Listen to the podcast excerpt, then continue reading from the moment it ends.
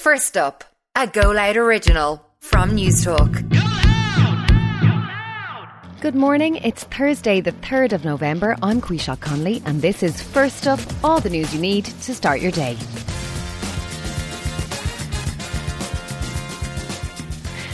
On this morning's edition, IBEC predicts economic growth for next year.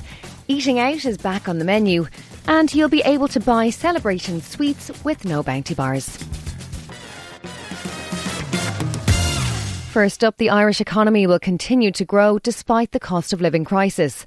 IBEC is predicting growth of 3% next year, despite challenges from high inflation, rising interest rates and energy prices. IBEC's Jared Brady says global factors are still the biggest risk for next year. We actually see the Irish economy continuing to grow. Obviously, we've downgraded our forecasts to reflect the fact that Ireland is an open economy and the fact that the global economy is slowing, but we still think that there is enough between momentum in the economy and resources, both in government and in households, to see off the worst of the impacts for the remainder of the year. Meanwhile, new figures show eating out is almost returning to pre-pandemic levels. A report by Bord Bia shows 76% of Irish consumers are returning to restaurants after the COVID pandemic. However, 77% say they're less likely to go out for food due to the rising cost of living.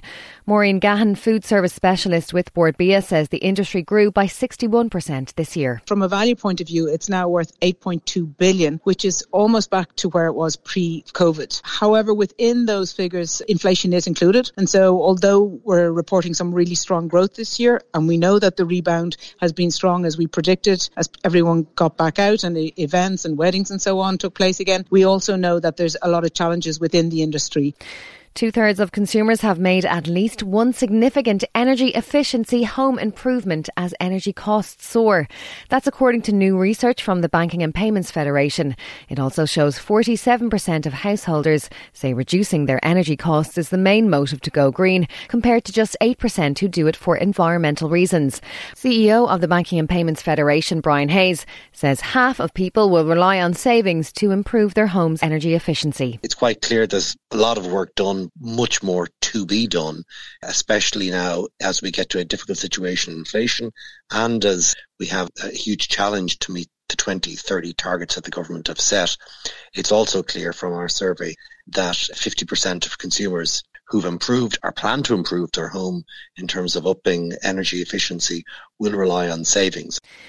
The US president is warning democracy is under threat because Donald Trump refuses to accept the 2020 election result as Americans prepare to head to the polls. Midterm elections are taking place next week, where Congress is voted on around halfway through a president's 4 years in power.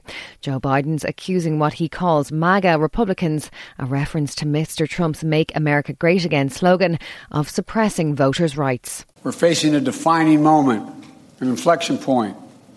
We must, with one overwhelming, unified voice, speak as a country and say there's no place for voter intimidation. And if you're someone that leaves the bounty in the celebrations tub, this may come as good news.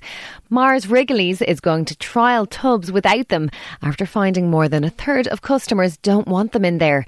A new no bounty alternative will have more of the other sweets to make up for it, but it'll only be a limited edition sold at certain Tesco stores. And that is First Up for this Thursday, the 3rd of November. I'm Quisha Connolly. Please start your day with us again tomorrow. In the meantime, you can check out all the news you need on newstalk.com.